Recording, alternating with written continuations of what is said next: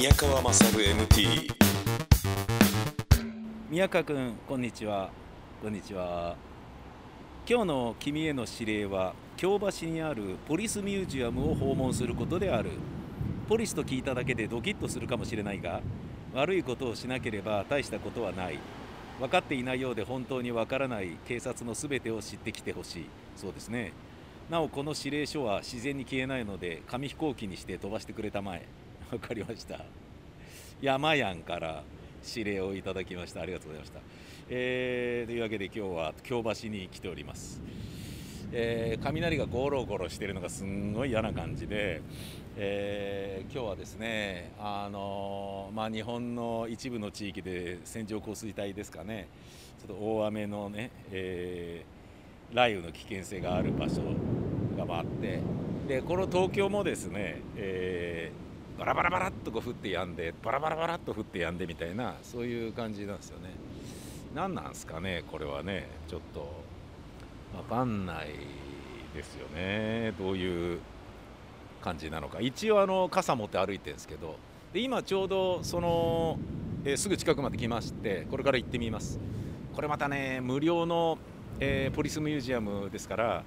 無料っていうのがねありがたいですよね。本当にね。銀座っていうとね僕が思い出すのはやっぱりあのジャニーズジュニアのお芝居をミュージカルを自分で書いて演出したのが博品館劇場で何年か前にありましてね5年ぐらい前かな。うちの劇団員とかも出てたんですけどねそれがねまあ良かったんですよね。あのそういうね外部の、えー、作品にねジャニーズ以外の作品にそのジャニーズのメンバーが出るっていうのが初めてっていうメンバーばっかりだったんで一生懸命やってくれてねこれをチャンスだって言わんばかりにものすごいすごい集中力ですよねジャニーズって。本当にすごかった。俺のイメージはあのー、なんかね、まあ、何しろ振り付けとか段取りを一発で覚えるんですよね。いやだからそうじゃねえだろうとかって何やってんだよとかもう一回とかっていうのがないんですよね。言ったことはとりあえずできるんですよ。とりあえずっていうか必ず覚えてるんですよ。つまり努力でクリアできることは必ずクリアするんですよ。で問題はそれを見ながらこうやった方がもっといいかなとかそういうあのクリエイティブな部分でのダメ出し色付けつまりもう出来上がってるものをより良くするっていうようなダメ出しがもう稽古の初日から1回目からできるんですよね。じゃあこのシーンはこれこれこうなってで段取りこうだから次までに覚えておいてねって言ったらもうそれできてるんですよね。振り付けもできてるんですよね。あとはまあ回数やった方がこなれるでしょっていう感じなんだけどまあそうですねみたいな感じなんだけど自分たちでちゃんと個人練習してるからそのこなれるこなれるための練習に付き合うとかいうのもそんなに必要なくてね。優秀だったね。本当に。うわすっごいなと思った。あのこの感動はねえーと、27歳の時に「国鳥の湖」という新宿歌舞伎町でオカマバーのオカマちゃんにコントを演出した時以来に感じたあれでしたね。一緒にすんなっていう話もあるんだけどまあプロっていうことで言えばそうだよね。その時もね劇団員ってなんでぬるいんだろうなと思ってたもんね。早くしろよとかなんで覚えてねえんだよみたいなそんなことを稽古場で言ってたものがうわうわうわすごいすごいすごいこれ怖いね怖いね俺も怖いね何かなと思ってね。怒ってる感じがするね確かにね。よくあの雷親父っていうのはこういうことだよね。雷が落ちたぞとかなんかね言うよね。雷が落ちたぞってね、えー、雷落とされるぞっていうのはであの怒られるぞってねねどえらい怒られるぞっていうのが雷落ちるぞってねお前の父ちゃんの雷落ちるぞみたいなことだよね、うん、まああの今となって古い言い方ですよね。メガトンパンチが食らっちゃうよ とかいうような感じですよね。そういうあの古いことなんですかね雷っていうのはね、うん、雷落ちるぜ。いや怖かったな。これあのラジオで聞いてる人はなんだ今の音って思ったと思うんですよ。まあそんな時に録音したもの取り直せよ。まあおっかねえじゃねえかみたいに思ったと思うんですけど。まあラジオの場合はねコンプレッサーかかってるからそれほど迫力ないんですけど今ここで今の音を聞いた俺はちょっとあのえー、金玉縮み上がってるところありますね、ここ、ここ分かったよっていうのが正直ありますね、えー、びっくりしたな、まあ、そういう思い出のある、えー、博品館劇場、まあ、そんなようなことをね思い出させる、えー、銀座という場所でございます。全然あの銀座のねロージエでなんかねデートをしたとか そんなようなことは一切ないっていうね。全然ないよ。銀座のみゆき館劇場終わって終わった後とかに行ったのは吉野家だからね。空いてんの吉野家しかねえから吉野家で食おうぜみたいな。そんな感じだから銀座なのにみたいな。そういう感じだよね。あとはやっぱあの日本放送がね有楽町にあるからね近かったですよね。うん。まああれはね有楽町って感じだけど銀座はねやっぱねえなんだろうな、うん、まああんまりねこう興味が湧かない街だよね、うん、土地がね異様に高いとかいうようなのねもちろん分かってるけどここに住みたいともここで買い物するような、ね、人種になりたいとも全く思わないしね。逆だからね。でも、えーここ銀座の近くの京橋のすぐ近くにありますポリスミュージアム今から行ってみます。宮川勝 MT スーツの青木の隣にあるので行ってみます。ポリスミュージアム。あ警察博物館。交番って書いてある。パトカーがある。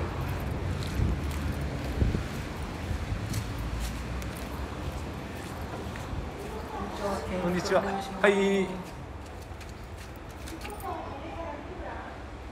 すみませんじゃあ手首でいいですかはい。はい、はい、じゃあカードを書いて受け付けます。はい。こんにちは。お疲れします。はい。ありがとうございます。6階までございます。はい。4階と5階は撮影ができませんので、ご協力お願いいたします。はいわかりました。わこちらにリーフレットありますので、ご順にどうぞ。かりました。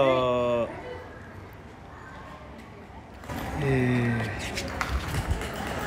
イベントホール東京オリンピック写真展。ああ1964年と2020今昔物語。駒沢公園陸上競技場を視察する原総監警備対象の視察巡視。ああなるほどね。お台場海浜公園を巡視する総務部長。ああ選手村の特別検索を行う警備犬。あ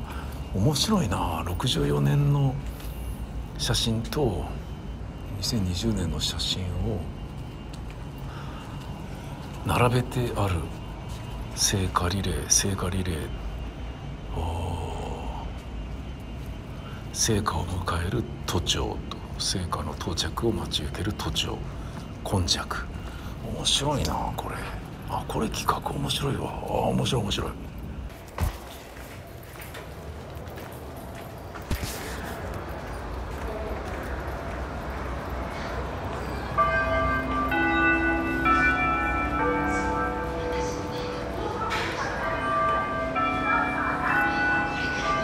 あ閉館だ。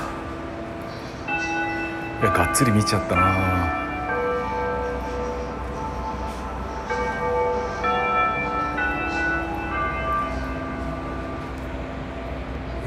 やー面白かったな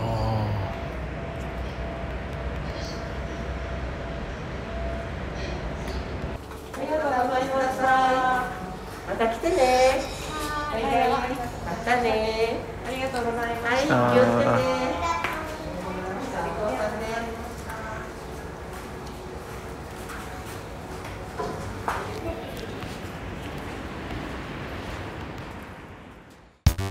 宮川勝 MT いやー行ってきました。めちゃめちゃ面白かったですね。本当に面白かったな。ちょっと今回はねあの予想はるかに超えてましたね。はるかに超えてたっていうのは、うん、まあ正直に言うと期待値が高くなかったんですよね。ええ。あのーまあまあ要は警察でしょみたいな感じだったんですよね。だけどうんまあ消防の時もそれなりにおおっていうのはあったんですけどああったか。消防博物館もあったな。ポリスミュージアムもあったな。あったのはその消防の場合はまあ要は火事火災をこうね防ぐとか、えー消し止めるとかそういう働きかけですよね。だけどポリスミュージアムの場合は警察なので警察っていう存在はちょっとまあ歴史を紐解いた場合に複雑なポジションからスタートすることが考えてみたらすぐ分かる話ですよね。で歴史をこう辿って見ていくとああそっかそっかあそっかそうなるよなみたいなそういうことですよね。あのーだから軍隊とどう違うのとか。でももっと前で言うとねあのーこれがね、あのーものすごい面白かったんですけど川地俊義という警察の父がいるんですけどこの人は明治12年に45歳で死ぬまで、えーまあ、日本警察の父と言われてるんですけどね。川地俊義っていう人は、えーと西南戦争では大警視と陸軍少将を兼任したりしてるんですけどそのまあ、えー幕末に話を及ぶと、えー西郷隆盛や大久保利光から高く評価されていたんですよね。でそこから西洋の兵学を学びで戊辰戦争で、えー大隊長として出てってとかなんかそんな感じなんですよね。であのまあ随分こう、えー徐々にね隊長に任命されたりとかでそこからなんとか長に上がってったりとか、まあ、要は位をどんどん上げていくんですけどでそんな中あの警察を作ろうっていう風になったのは自分が、えーちょっとヨーロッパにね1年間出向いてで勉強してきてその警察っていうものがポリスっていうものがあるぞってでこれあった方がいいんじゃねえかっていうようなことになってで作るわけですよね。で作ってあのーまあ、やってんだけどで西郷さんとの関係とかもある中で、まあ、西郷さんが下野することになって引っ込むじゃないですかでついていかなかったわけですよね。でそれもどうなんだみたいなことなんだけど市場においては誠に忍びないが国家行政の活動は一日として休むことは許されない大義の前には市場を捨ててあくまで警察に献身するとそういうふうに言って、えーまああの運命を共にするという形で、えー鹿児島に引き下がるっていうのもあの全然気持ちとしては全然 OK なんだけど申し訳ないけど今の私はもう警察の人間なのだと。で警察というものはもう軍でもなければもうなんだろうな反乱軍を制するだなんだとかっていうことで言うともう治安を守る側の立場であってでそれをヨーロッパで見てきた身としてはここで自分がしっかりしてないとそんななんかねあの公僕っていうポジションはそういう市場で振り回されてはいけないものなのだと。でその長たる私がそれをねいくらね西郷どんのことをねあの慕っていようともそれはできねえんだよっていうようなことなわけでね。うん、だこれがまああの警察というねポジションの、えー責務責務を選んだっていうことなんですよね。でなんだけどそんな中、えーいろいろとこうある中で佐賀の乱とかねで密偵を使ってちょっと調べてきてみたいなことをやったんですよね。でそれは薩摩出身の24名の警察官を里帰りっていう名目で鹿児島県に送り込んであのちょっといろんな工作を図ったんだけれども西郷の私学校っていうのがあって自分の学校っていうのがあってで西郷どんのその生徒に捕らえられてしまってもうあのひどい拷問をねその密偵がされてでその、まあ、拷問を受けた、えーその密偵たちは川地が西郷どんを暗殺するように指示をしたっていう自白書が取られて最終的にはあのもうなんかあれなんですよね。もう鹿児島からはちょっと何なんだよっていう風に思われてとかなんかもうねいろんなことが起きすぎてんすよね。でこれね最近でこそその鹿児島でもちゃんとした形でやっぱこれ偉人だったんじゃねえっていうか名士中の名士なんじゃねえかっていうことなんだけど最初の頃はねなんかあんまりねこう評価されてなかったっぽいんだよね。この川地俊義さんっていう人がねすごい面白かったですね僕は調べてみると「道理で」っていうあの警察の成り立ちもね最初は藩兵っていうだからえー、なんだろうな薩摩藩とかそういうとこ藩が兵を出してでそこを治安してたわけじゃないですかだけどそれはやりたい放題だったから秩序も何にもなかったわけだよね。でそこから裸卒っていうのになってで警察になってっていうふうにこう徐々に変わっていくわけよ。それのねプロセスとかをあの、まあ、資料としてね張り出されてるの読んでるだけでもめっちゃ面白くてはあと思ったね。でそこはねあの写真撮って写真撮っちゃいけないところだったんでまあやっぱそういうことなのかなまあねいろんなあのデータがあるっていうのもあるしうんまあこういうのこそねもっと広めてもいいんじゃないかなと思うんだけどまあなんか理由があるんでしょうね写真ここはダメよっていうのはね。まああのフロアのこの日本警察の父って、えー、川地俊義のあの警察の歴史っていうようなものを紐解くエリアと同じフロアにあの殉職された実在の警察官の、えー、こう写真がねバッと貼られてる一角があるんですよ。でそこがまたね重くてねあーなるほどそういうことかっていうだからあのね東上線の常盤台駅の、えー、女性がね線路に落ちちゃってでそれ自殺か自殺しようとしたのか何だか分かんないんだけど50何歳の警察官が身を挺してそこに飛び込んで助けようと思ったんだけど引かれて死んじゃったっていう殉職であったりとか凶器を持って暴れてるね凶悪犯を制圧しようとして制圧はできたんだけど首刺されてそれで出血多量で死んじゃった殉職警官とかの写真とその記事そしてそのえーと、それによってね、えーと、2階級上がってなんとかみたいな感じになった、あの、ことがね表彰されたっていうようなこととかがこうね記録としてあるんですよね。うわそうなるよなと思って。いや警察官でもそれはそうだよね。白バイ警官とかもね。あのー、交通法規破ってねぶわっとこう追いかけて止まれって言ってんだけどその止まれって言ってるあのスピード違反の車にバーンってぶち当てられてドガンバーンっつって死んじゃったとかね。へえっていやもうなもうやりきれないんですよね。でもう手合わせたもんね僕ね。うんそういうなんかこういやでもそりゃそうなるよなと思ってね。警察官とかあと鑑識の人とかね。あと SP のようなポジション。警察官の格好をしない人とかのね、えー、と資料とかもあるんだけどさ。でそれはちょっとねあのん？っていう風にちょっとドライな目で見るんだよね。そういう格好つけて格好つけてっていうか